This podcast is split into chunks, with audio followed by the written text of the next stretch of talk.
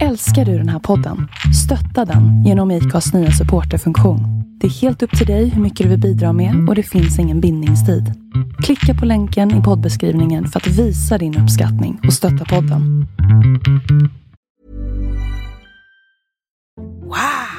Nice. What you're hearing are the sounds of people everywhere putting on Bombas socks, underwear, and t-shirts made from absurdly soft materials that feel like plush clouds. Yeah, that plush. And the best part? For every item you purchase, Bombas donates another to someone facing homelessness. Bombas. Big comfort for everyone. Go to bombas.com slash ACAST and use code ACAST for 20% off your first purchase. That's bombas.com slash ACAST. Code ACAST. Millions of people have lost weight with personalized plans from Noom, like Evan, who can't stand salads and still lost 50 pounds. Salads, generally, for most people, are the easy button, right? For me, that wasn't an option. I never really was a salad guy. That's just not who I am. But Noom worked for me. Get your personalized plan today at Noom.com. Real Noom user compensated to provide their story. In four weeks, the typical Noom user can expect to lose one to two pounds per week. Individual results may vary.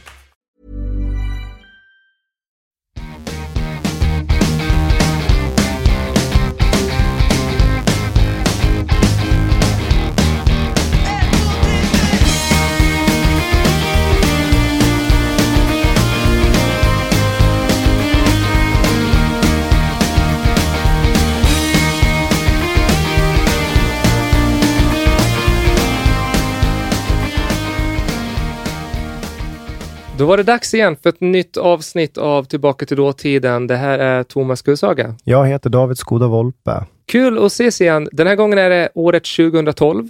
Mm. Mitt i juli månad. Det är alltså vecka 30, så det är slutet av juli närmare bestämt. Det 23 till 29 juli. Kanske den tiden på året som svenskar älskar mest. Det är väl flest antal personer kan jag tänka mig som är lidiga då. Mm. Det känns ju lite märkligt här. Nu har inte vi inför det här avsnittet, vi har, det är ingen som har hittat något om OS. Det är ju lite märkligt. Hur Det var inte så svårt att hitta, det var så att man aktivt har undvikit det. Det är märkligt, för jag tänkte så här att jag skiter i OS. Det här kommer ju David vilja prata om. Ja, jag tänkte nog lite likadant, fast tvärtom. Alltså att du tog den. Ja, nej, jag, jag tror till och med vi sa att så här, David, du tar OS. Ja, det var så.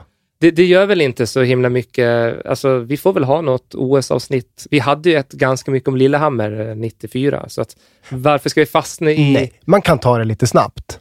Ja, visst. USA vann medaljligan, 46 guld. Kina kom tvåa. Ja, det, Sverige är inte med på 20-topplistan enligt den sammanställning jag har tagit del av. det brukar ju vara så. Se om du känner igen några händelser här. Jonas Sjöstedt, han blev ju partiledare för vänstern. Mm. Vem var det han ersatte? Oj, vad Jonas Sjöstedt känns som Vänsterpartiets ledare och den enda ledare de har haft. Det är ett bra betyg. Skämtar du nu? Du glömmer Gudrun. Schyman och Lars Ohly? Lars Ohly, hur kunde jag glömma, glömma Lars Ohly som vägrade sitta i samma rum som Jimmy Åkesson Ja, efter valet 2012? Det var inget val 2012 i Sverige. Det var ett val i Sverige 2010. Men det är bra känsla. ja, men vad fan, det där håller ju inte. Nej, det håller inte. Nej.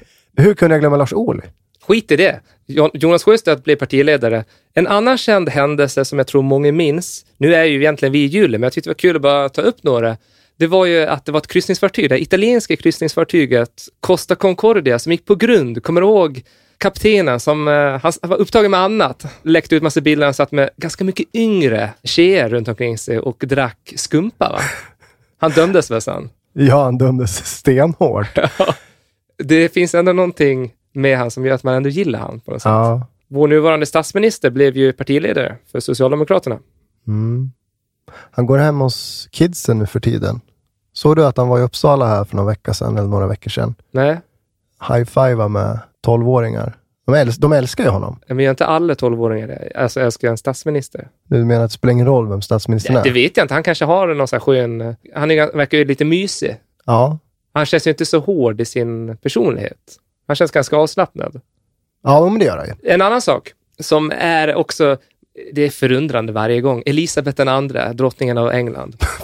Ja men, ja, men jag vet inte vad som är fascinerande med henne. Nej. Det är att hon dör ju aldrig. Nej, nej. Nej, Det låter ju taskigt att säga det. Jag hoppas inte att hon, Hon dör. dog inte 2012 heller. Nej, men då, det då, då, du då, vet du vad? då hade hon varit regent i 60 år. Ja. Det är helt sjukt ju. 65 år nu då. Ja. Och eh, jag, Hur gammal är hon? jag tror hon är 91. Alltså. Eh, Hon är i farmors ålder. Jag kan bara tänka mig, oj, tänk om min farmor hade varit drottning.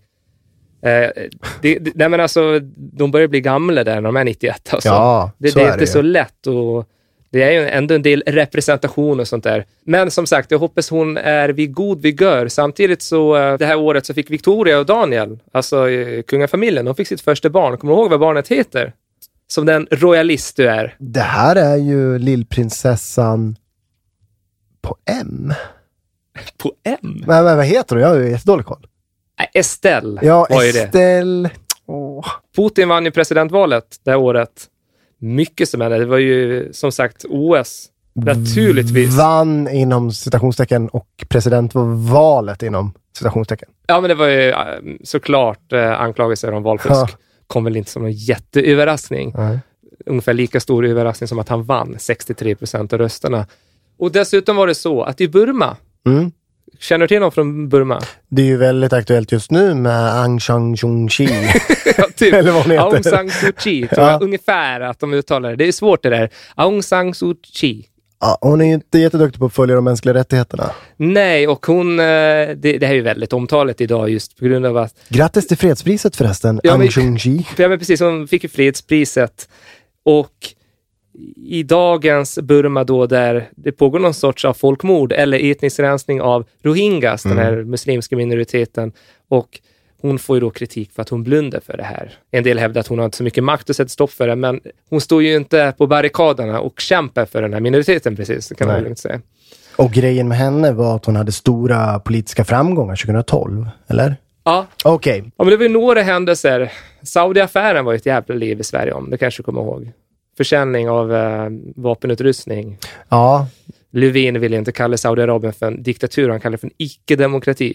just det, det var Det jäkla är så många. uselt så det är inte klokt. Nej, Ja, men, Nej, jag vet inte Så använda jäkla ordet. Jag kunna kalla det för en icke-demokrati. Det är semantik. mm.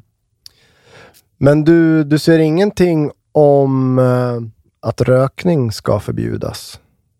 Nej, det gör jag inte. Jag läste Östersunds-Posten Mm.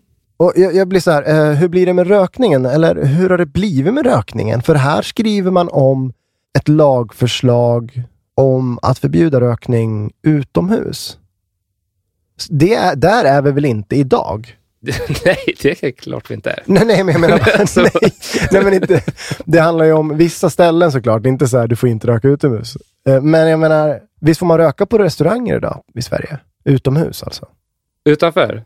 Ja, det- Ja, det är väl kan jag sitta och äta min mat och röka samtidigt på en uteservering? Ja, fast det kan ju vara så att uh, själva restaurangen har vissa regler att vid de här borden så röker man och på andra ställen gör man det inte. För när vi var i USA här, jag vet inte om du hörde mig, jag var i USA här. Ja, just det. Du har fått med det några gånger. Eh, jag har inte fått så mycket utrymme för den. Ja, berätta om den resan kan jag känna. Nej. Nej. Men då var det ett flertal gånger där vi blev avvisade. Alltså vi satt och hade beställt mat och drack öl och hade det fint och sen när några av mina vänner skulle röka så kom de fram ganska bestämt och sa nej, eh, ni får inte röka här på restaurangen. Det roliga var ju då att de gick ju och stod bara på andra sidan staketet, en meter ifrån oss och rökte. Ja, ja, det, Men det var ändå tydligt att det var olagligt. Då. ja, det var markering. Ja, om det var olagligt, men det var inte okej enligt den restaurangen.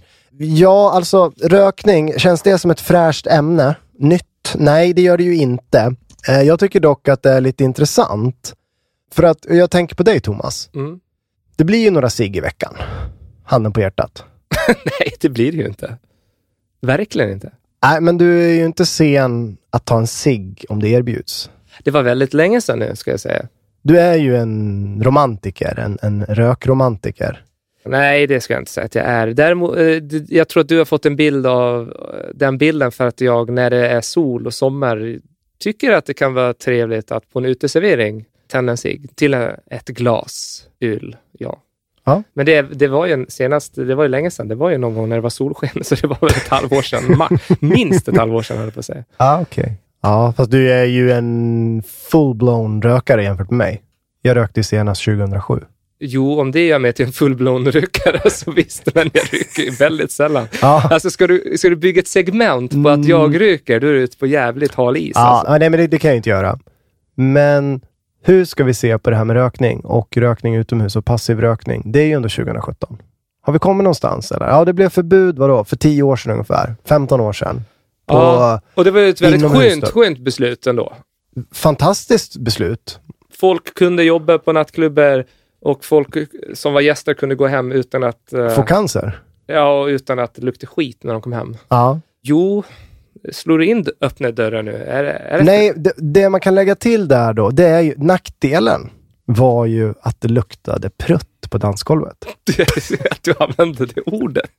Ja, men det har du rätt i. Det var helt plötsligt... Kommer du så- hitta någon nackdel med det förbudet? Ja, men, ja, tydlig nackdel. Jag minns ju det här för att det var ju någonstans där jag var runt 18. Så att jag var runt 2003, 2004 då då man ändrade det här. Mm. Typ. Det är väldigt oklart, men någonstans där. Och jag minns ju tiden innan och jag minns förändringen av eh, kroppsvätskor. Kan man Ja, och, det också faktiskt. eh, Alltså, överhuvudtaget lukten av människor, många människor på en liten yta. Vart var jag på väg med det här? Jo, 2012 så skriver man om ett nytt lagförslag. Jag googlar, jag googlar, jag googlar. Hittar ingenting. Jag hittar bara 2016 att det fortfarande ha- handlar om ett... Man vill förändra det här. Mm. Du sa att jag slår in öppna dörrar här. Ja, Okej, då har vi en som uttalar sig så här. Det är, ska vi se, brr, Karin Molander. Karin Molander uttalar sig. Här kommer lite fakta om rökning. mm. Det är ju så här, att när du är på en uteservering så sprider sig röken. Tar du två whisky så blir de bredvid inte påverkade. Men om du röker får de i sig röken. Desto fler rökfria miljöer, desto färre rökare. Eh, och så minskar vi den här kostnaden för samhället. Eller hur? Många miljarder som går till att behandla människor som har tagit skada av rökningen. Den här Karin då, i den här artikeln i Östersunds-Posten, hon låter tankarna flöda fritt och hon tycker att det kanske kan skapa särskilda rökställen vid bad och lekplatser. För det kan ju bli problem. Om du, om du gör ett förbud utomhus på vissa offentliga platser, Aha. så är det så att de som har ett djupt nikotinberoende, Mm. Där, där har det, ju, det kan ju bli då problem. Alltså föräldrar som inte kan vara vid sina barn. Liksom. Okej. Men då kan man ju skapa då särskilda ställen där, då, tänker hon. I närheten av... De där kan rökande föräldrar ha fri uppsikt över sina barn samtidigt som röken inte når dem. Och ett, en annan idé är att det kan delas ut nikotinplåster på allmänna badplatser. Vad fan Här är låter väl tankarna flöda väldigt fritt? Va? Väldigt fritt. Det känns inte så genomtänkt. Nej, den tror inte jag på. Jag tror att om man är röksugen så vill man inte ha ett nikotinplåster. Nej, nej. Det är mycket frågor här. Jag nämner lite platser här där du kan tänka dig att det känns vettigt att faktiskt ha rökförbud. Mm. Festivaler, Nej. tivolin. Nej. varför? varför ska... Var... Okej, det- då, då utgår du från det är en mänsklig rättighet att röka. Och det är en mänsklig, rätt, mänsklig rättighet att röka på tivoli. Det är viktigt att få röka på tivoli. Är det ett sånt ställe som när det är soligt ute, det är varmt och skönt, du går på tivoli, då vill du röka? Jag har inget behov av att gå och ryka på tivolin överhuvudtaget. Jag, jag har, jag, som sagt, jag har inget behov ens av att ryka. Jag har inte det. Och naturligtvis, det här kanske är då att en brist på empati från min sida, att jag inte kan förstå de Svar ja. som kanske är, har allergi och som utsätts för passiv rökning. Men måste vi införa en massa jävla förbud på allting? Om du är ute med dina barn och någon står och röker, kan inte du bara säga till den personen, om den inte fattar att han eller hon inte ska stå två meter från dig och dina barn och röka, då får väl du säga till den här personen. Jag vågar inte. Du vågar inte. Nej. Alltså, då vill du ha en lag, så du kan ringa polisen då istället. ja. Hörni, det är någon som står och röker två meter från mig. För det är det också, lagar måste man ju kunna följa upp också. Visst. Men vad säger du om Fast du tänker att det kommer en attitydförändring Ja, då? det är nog så jag tänker. Det är nog så den här eh, tjejen som låter tankarna flöda fritt tänker också. Lekplatser. Ja, där ska det vara förbud. Då var det självklart helt plötsligt. Ja. Kommer du ihåg när vi såg Per Gessle? det det var jättekonstigt. Ja, det var ju fyra var månader sedan. Ja, exakt. Ja. Minns du mannen som stod fyra meter till vänster om oss? Nej, Han stod och rökte cigariller Ja, men det- hela men- jävla men konserten. vet du vad? Det luktar ju piss. Ja! Ja, just det. Vem gör Man kanske det? kan ha förbud mot cigariller på festival eller på konsert. Nej, jag tycker inte man ska ha förbud mot det. Man ska ha förbud mot personer som röker cigariller. De ska sättas i fängelse. ja. Men jag tycker att det där är ganska svårt. För, jag, för att någonstans också så stör jag mig på när det, Nu låter jag som en gammal, gammal gubbe som tycker att vad fan, får man inte göra någonting nu för tiden? Och Jag kanske om några år sitter och tänker att vad fan, jag var ju dum i huvudet där 2017 när jag satt och spelade in det här avsnittet med David. Det kan vi nog tänka om flera avsnitt. ja, precis. Det här är väl inte det första. Nej. Men jag tycker inte att det är så enkelt. Jag tycker det är självklart att människor inte ska sitta och ryka framför barn. Jag tycker det är självklart att faktiskt att man ska ha vissa platser där man inte får ryka. För att man måste tänka på personer som har allergi och så vidare. Mm. Mm. Men förbud där liksom riksdagen ska klubba igenom saker, jag är inte så säker på det egentligen. Samtidigt så har jag väl fakta emot mig där. Många av de här lagförändringarna har väl bidragit till en attitydförändring och till att det är färre som röker i Sverige jämfört med andra länder och det är ju bra. Så att jag kan gärna ta lite input från våra lyssnare. De får vi mejla oss på tillbaka till datiden.gmail.com. Ja, och så Eh. lämnar vi det ämnet där tycker jag. Ja,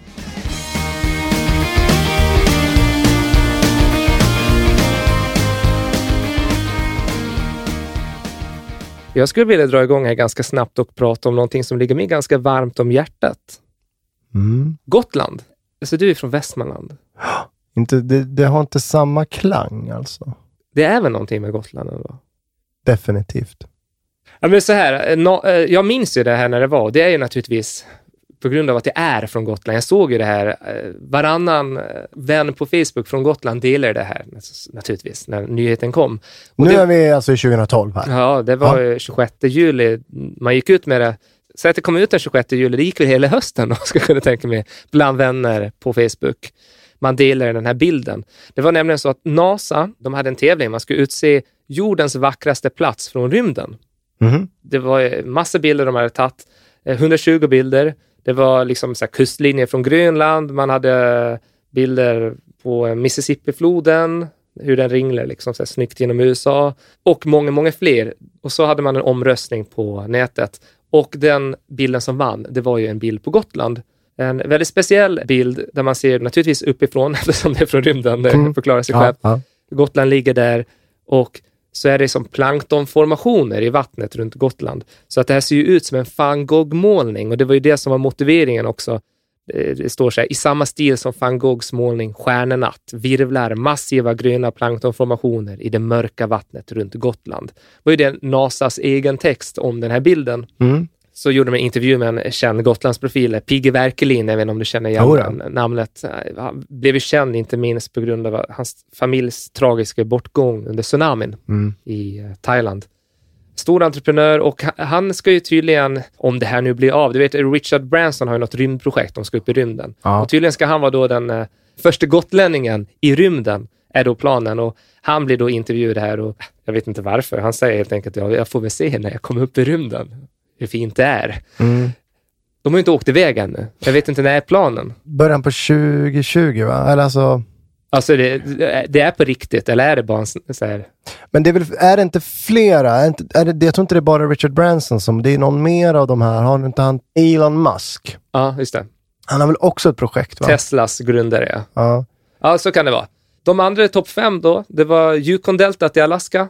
Mississippi-floden hamnade i topp också. Sen några sanddyner i Algeriet och Erie-sjön i Australien. Ah. Gotland vann dock. Det som är intressant med många av de här bilderna som har varit väldigt populära, det är att de är ju, det är väldigt vackra foton.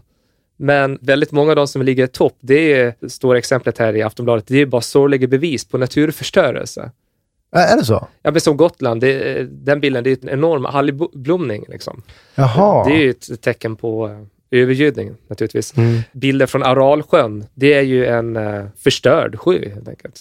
Så i den där skönheten så gömmer sig... Ett mörker. Ja. Ja, men jag vill ändå få med det att jag minns det här och eh, det var ju ett tillfälle för mig också att kunna promota min kära ö lite grann. Som om det behövdes mer. Jag tycker det. Okej. Mer Ja. utrymme. Ja. Mm. Men du, jag tänkte då kan jag haka på faktiskt. Om du nu vill promota Gotland. Vad har ni att erbjuda i mathantverksväg? Mathantverksväg. Ja, första gången man har sammansatt det, eller? nej, men vad har ni för lokala mathantverk? Mm. Fårskalle är ju en sån här eh, klassiker. Är inte det människorna? Men man säger inte får, man säger lamm på Gotland. Okej. Eh, Lammskalle? Lammskalle, sen tror jag inte att egentligen så många gotlänningar har det, utan jag tror att de flesta människorna som har ätit lammskalle, det är ju så här nördiga studenter i Uppsala på så här gaskar. Ja. Men, men eh, lamm är ju stort såklart. ja. Men eh, sen har vi ju saffranspannkakor som är en eh, klassiker på Gotland. Det, och det är vad, precis vad det låter att vara bra. Ja, men det, Bra. det är en tjock pannkaka med saffran och ri- risgryn om jag minns rätt. Det är ganska Jaha. gott och så har man salmbärssylt och en klick grädde till. Det är fint. Det är, någon gång för att följa med till Djurgården på Gotland kan vi dra till Espegards konditori och bageri. Ja, det låter gott. checkar vi faktiskt. det. Och sen eh, en annan grej som är väldigt populärt när det är bröllop, när det är jul, när det är påsk, säkert midsommar, det är ju dricka, som jag säger, Gotlandsdricka. Vad är så speciellt med den då? Jag vet inte, är frukt? typ som färsköl kan man väl säga. Jaha, det. Det blir, fast det blir starkt alltså. Det blir en, kan ju bli en 30, som vin. 30? 13. Ja, 13. Så det, det, det är bra svung i. Man Ja. får vara försiktig. Det man- låter som att Gotland har en hel del att erbjuda när det gäller lokala produkter. Så är det väl. Sen vet jag inte hur mycket som är egentligen lokalt. Det där är väl liksom, man har väl snutt och inspireras av andra och inspirerat andra också. Mm. 2012 i Östersunds-Posten som jag har läst nämns det då att det ska vara en, en matmässa och den ska sändas på TV4. Mm. Eh, och det är då det är ett inslag som kommer skildra den jämtländska matkulturen. Mhm.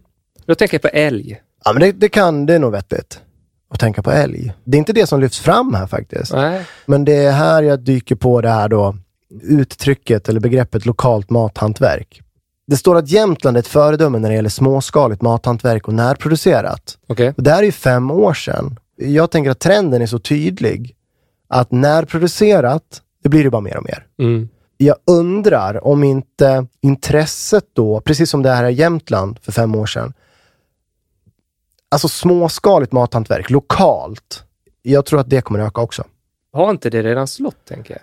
Nej, inte, alltså, inte slagit igenom. nej, man ser mer och mer av det i hyllorna, så att säga. Ja. Och sen finns det vissa delar i Sverige då som eh, har lätt att promota sig i, om du går in på Coop eller ICA. Vad tänker du? Ja, Men Öland har ju lätt att promota sig, Gotland har lätt. Ja, men- Skåne kör ju mycket också. Ja, Det är men, vissa delar i Sverige som eh, är lätt att sälja in, tänker jag, kring det där också. Men du tänker då att, jaha, när jag är i Småland, då ska det vara Smålands mjölk i butiken. Är det den du...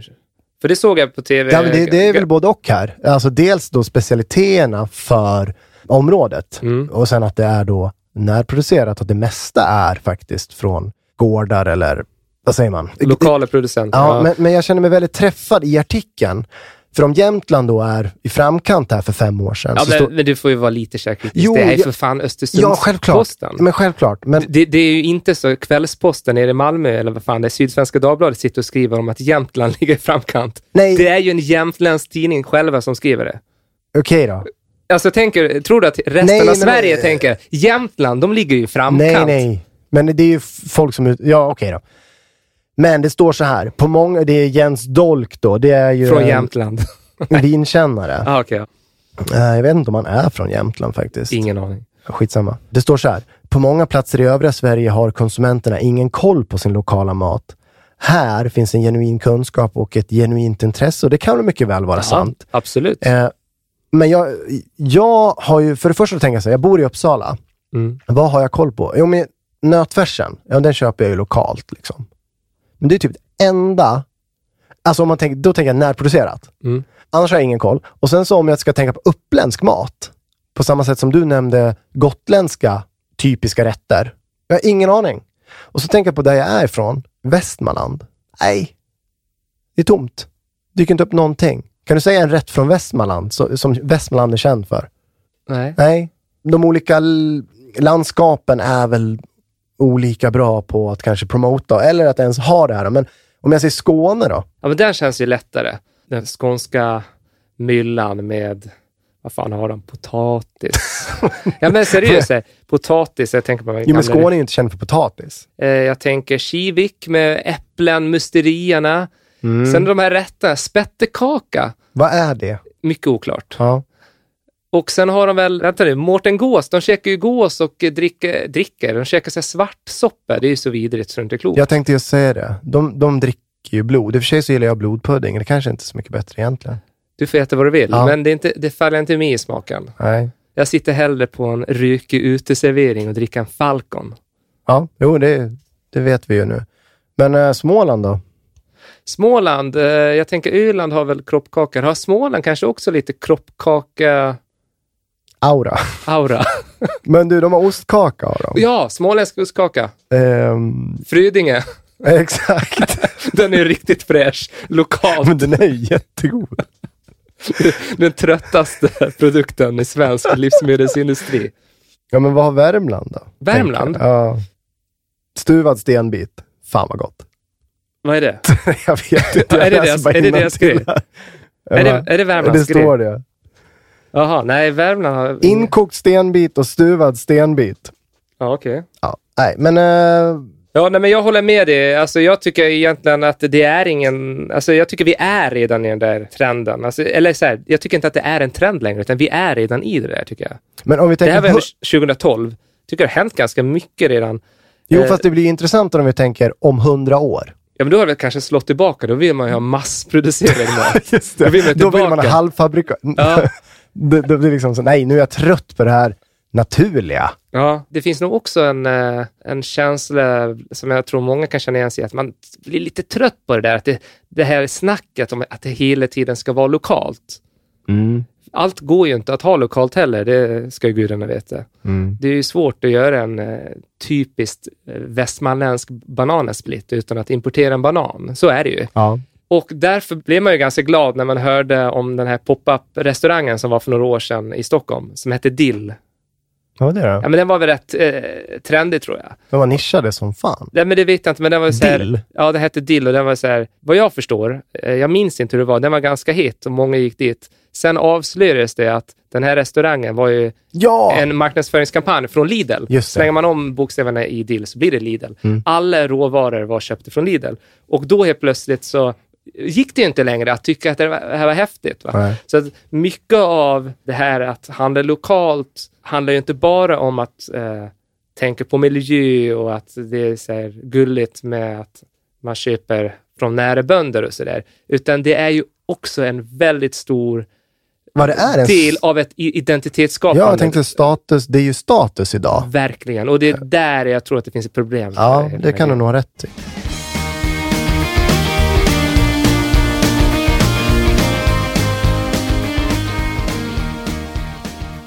Om man då ska gå från mat till något helt annorlunda. Jag vill att vi förflyttar oss till de ryska skogarna. Det vore fantastiskt att få se de ryska skogarna en dag. Ja, Drömmen om Ryssland, den finns ju där. där finns det. Ja. Ja, och drömmen om, Men Ryssland är också otäckt. Det är det. Det är en ganska otäck dröm. okej, men drömmen om Ryssland är ju också i något avseende nådd med tanke på att Sverige för några veckor sedan då slog ut Italien i fotbollsplayoffen inför VM. Fantastiskt! Ja, det var underbart. Härligt var Det jättekonstigt. Ja, det var fantastiskt. det. Men det här är inte alls fantastiskt. Det här är ganska mörkt. Men jag hajar ändå till väldigt mycket. Det här är alltså kanske den sämsta outsourcingen, om det nu det är som har skett, av eh, en tjänst som någonsin har skett. Du vet, det var mycket debatt om outsourcing i Sverige. Att man låter privata företag skjuta hanteringen av vissa saker som kommunen eller staten eller landsting eller vad det nu är inte vill göra. Man lägger ut på entreprenad helt enkelt. Ja. Ibland är det skitbra, ibland är det kanske mindre lyckat att göra det.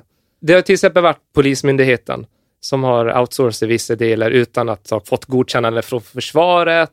Vad fan var det mer? Transportstyrelsen. ja, just det. Men sen så är det med lokala saker, jag läser ibland så här Brommabladet, det gör jag aldrig när, jag ska, när man tänker efter, jag slänger den varje gång jag får den. Men snöröjning är en sån här sak. Att eh, många tycker kommunen tar inget ansvar och man ler ut det på företag som eh, inte sköter det helt enkelt. Och det där kan man ju diskutera hur länge som helst om. Här eh, är det då i Ryssland, så det är lite långt bort från oss, men det är ändå allvarliga grejer. Eh, Det var så att en man hade varit på fisketur och gjorde då en upptäckt i en skog i Ryssland. Han tittade närmare och hittade då fyra stora plastbehållare, blå, stora, som är ganska synliga. Mm. I de här plastbehållarna så hittade den här personen mänskliga foster. Va? Ja, så han ringde polisen, de kom dit och då kunde de då konstatera att det fanns 248 foster i de här tunnorna. Men vad i helvete? Var en skog utanför Neviansk, eller Nevjansk, vid Uralbergen. De här fostren var då mellan 12 och 16 veckor gamla. Och kring de här små händerna och benen på de här fostren Mm. så satt det lappar med uppgifter om bland annat mödrarna och vilket sjukhus. Det här var alltså aborterade foster. Ja, men det här är så sjukt, för vet du hur små, alltså det är ju som ett, en liten bebis. Ja, jag vet. Men alltså det är armar och ben som du säger. Det är väl, kan det vara 10 centimeter? Okej. Ja, och så satt det små lappar då med namnet. Alltså tänk dig så här, inte- integriteten här också. Mm. Och då kom de sen då fram till att det här var foster som kom från minst tre olika sjukhus i eh, Jekaterinburg, Mm. den största staden i det här området. Vet du vart vi är? Förlåt, var är vi i Ryssland? Ryssland är så Ja, men alltså, jag tänkte stort. inåt, eh, in, alltså, mot mitten, kanske inte så långt. Uralbergen är ju en bergskedja Ah, som, mm. eh, så det är en, en bit in, är det. Bra höftning geografiskt. En bit in är det. Ja. Och man, ibland så tror jag man brukar säga att det är Uralbergen som eh, geografiskt är uppdelningen mellan Asien och Europa. Det är som en del av Ryssland, brukar man säga, förstår. Europa. Hur som helst, så var det då ett avfallsföretag som hade det här uppdraget att ta hand om aborterade foster, vad jag förstår. De har Ja, outsourcat... det, finns ju ett arbete, det finns ju ett arbete att göra där, inser jag nu. Ja, det är såklart. Nå, någon måste Det är jobbigt att tänka att det finns någon som ska utföra den. Så här, vad jobbar du med? Jag tar hand om aborterade foster. Det är nog kanske jobbigt. Å andra sidan så kanske det är ännu jobbigare att göra en abort. Eh, kan man också då tänka sig. Eh, ja, det, men, Men du tänker inte på det, Men kanske? alltså jag är ju inte en idiot, så det, det måste du förstå att jag förstår. Ja, du förstår det. Ja. Ja. men då så, då behöver jag inte ta den diskussionen. Nej. Eh, Så då, så då får ju de skit då det här företaget för att de inte har skött sitt uppdrag. Och då tänker jag, är det här den sämsta outsourcingen som har gjorts? Jag menar, ett företag tar på sig det ansvaret, slänga tunnorna i en skog. Det känns ju jävligt oproffsigt. Ja, Är det det uslaste ja ett det, företag är har det, gjort? det är det uslaste. Men vad, gör, vad borde de ha gjort? brukar man inte bränna. Och det är det här eh, jag tänker då, det kanske inte är den uslaste outsourcingen som har gjorts, trots allt. Eh, För det första, de här fostrarna, de hade inte förvarats på ett sätt som stämmer överens med de ryska reglerna. För Låg hur- de bara huller om Nej, de buller, låg i de här jävla- tunnorna liksom. Jo, men de låg tillsammans. Eh, Ja, Det skitsamma hur de fyra, låg i och för sig, men i fyra olika tunnor. Ja. Men medicinska experter, Hur många var det, sa du? 248. Ja, men ja, okej. Vi- Nu måste du komma vidare, för nu har jag fastnat i så här Ja. obehagskänsla. Ja, men Okej? de här, eh, det finns några medicinska experter i Ryssland som tror att de här små kropparna kan ha varit menade för medicinska experiment. För då stamcellsforskning eller något liknande. Ah, okej. och, och det var för att de här fostrarna, de låg alltså i vätska, de låg i formalin. Ja, okej. Så att man tror att de skulle ha använts till någonting. Mm. Och enligt etiketterna som satt på eh, händerna eller armarna på de här fostren så tyder det på att flera av dem var tio år gamla. Eller mer. Så att frågan är hur länge de har legat där i skogen då. Så det är en jävla skum story det här. Jag Ja. vet inte vad som hände med den sen. Men det är definitivt någonting som jag tycker är värt att ta upp i en sån här podcast. Definitivt. Eller hur? Vi vill skapa obehagskänslor då och då. Det vill vi. Och det lyckades du med nu. Jo, för vi, eller hur? Visst vill vi skapa obehagskänslor? Vi vill ju på något sätt beröra, det väl, jag tror att den som lyssnade kommer komma ihåg det här och det är bra. Ja, för att jag har en till som de kanske kommer komma ihåg ännu mer. Och som också är väldigt obehagligt. Ja, okej. Det- Ja, men låt oss vara kvar i den här obehagliga det här- känslan det här- med foster det här- i formalin som har legat tio år ute i en rysk skog. Ja, Ja. men låt oss vara där. Men säg så här, det här kanske, som jag sa nu, det, kanske, det här är ju värre. Men det jag säger nu, det är inte så dåligt heller. Det du, han- det han- säga sak? du har ju förvandlats till Jack Werner. Heter han det? Alltså, Creepypodden.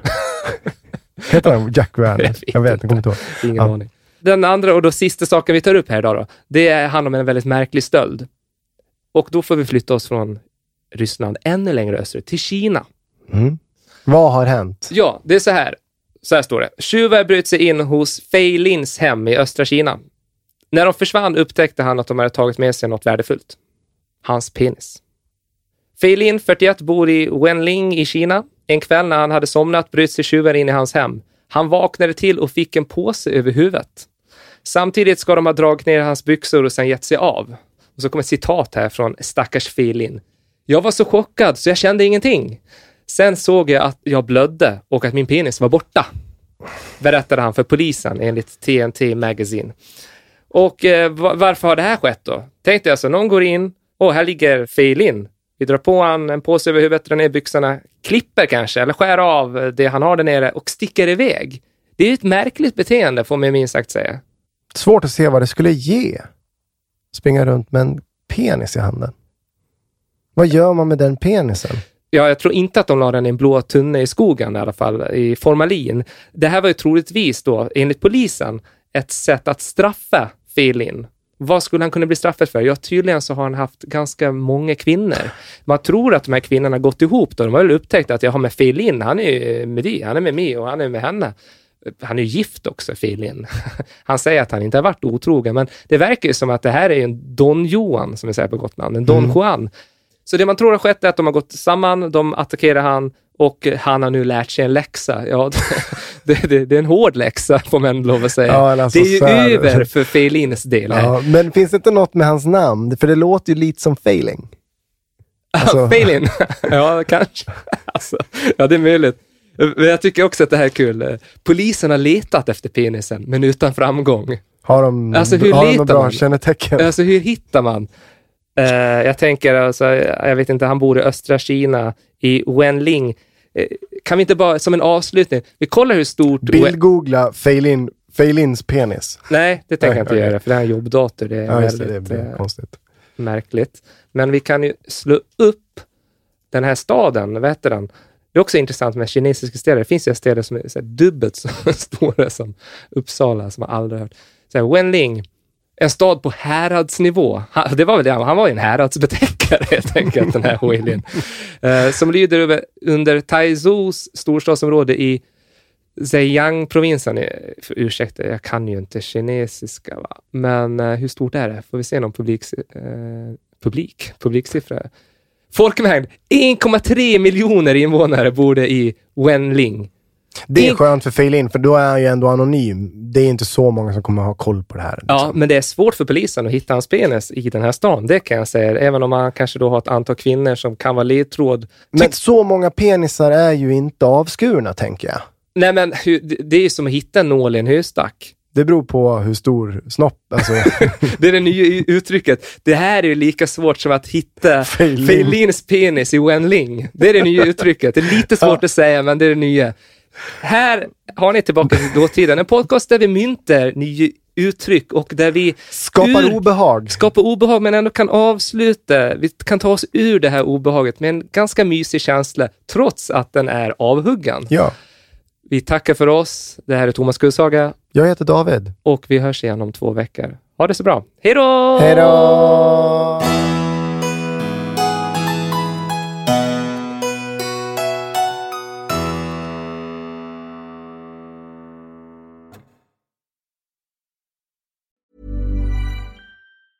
Planning for your next trip?